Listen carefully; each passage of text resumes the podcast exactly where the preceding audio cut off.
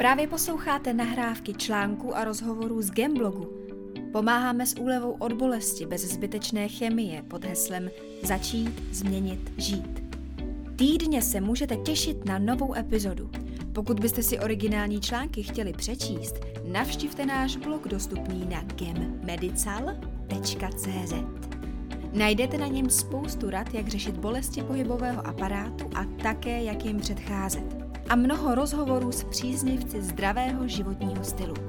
Na gammedical.cz najdete i videonávody na tejpování a inspiraci k životu bez zbytečné chemie.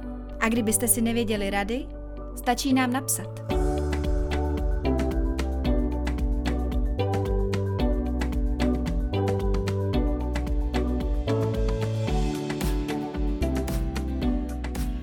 Tip, jak se rychle zbavit rýmy a ucpaného nosu bez nososprejů.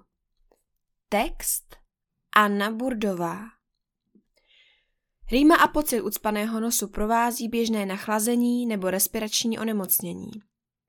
Někoho ale může trápit i chronická rýma. Poradíme vám, jak se nepříjemných pocitů v nose a neustálého smrkání zbavit. V těchto dnech není člověka, který by neřešil otázku, co se rýmou. Většinou zajdeme do lékárny, sáhneme po spreji dobře známém z reklamy a za pár dní je klid. Nebo ne?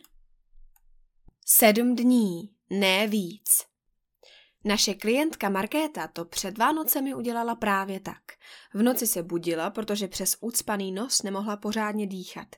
Měla stuhlý jazyk a sucho v ústech. Není divu, že sáhla po nosním spreji. Prvních pět dní mě kapky zachraňovaly, jenže účinná látka přestala pomáhat a nosní sliznice začala ještě více otékat. Zkoušela jsem to další dva dny, ale nakonec jsem o Vánocích byla ještě v horším stavu než týden před nimi, popisuje Markéta.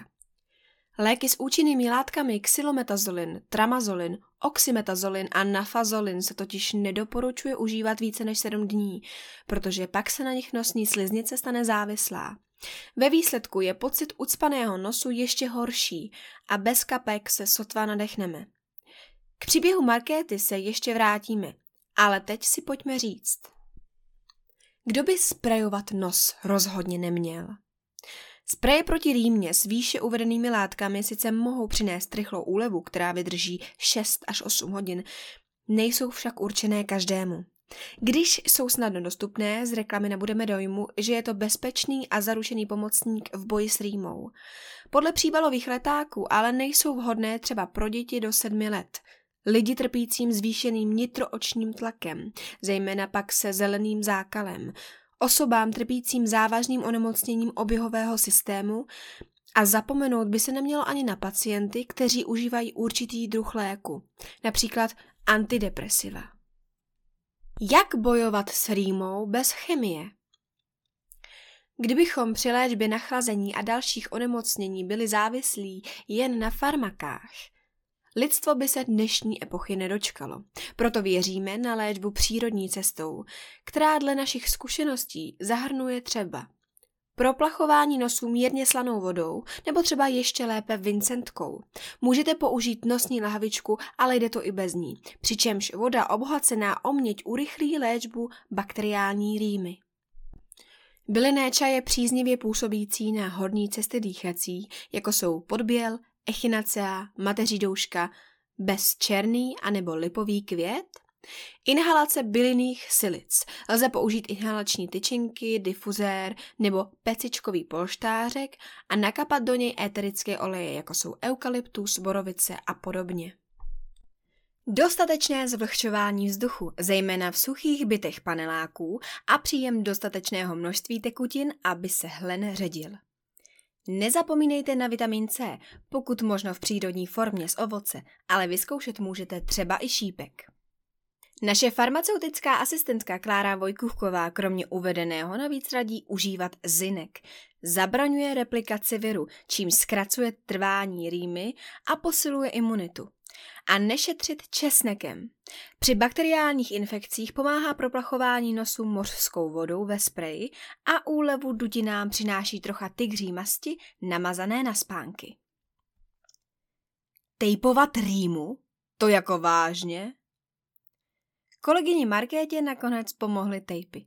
I když se to zdá zvláštní, také kineziologické pásky mohou pomoci při zánětu dutin. Použít lze mřížkovaný tejp i klasickou pásku. Tejpování může být záchranou i tehdy, když rýmu doprovází bolest hlavy, která předznamenává problém s dutinami. Klára Vojkůvková navíc doporučuje v lékárně pořídit si Sinupret, přírodní lék z rostlinných extraktů a hlavně pořádně smrkat.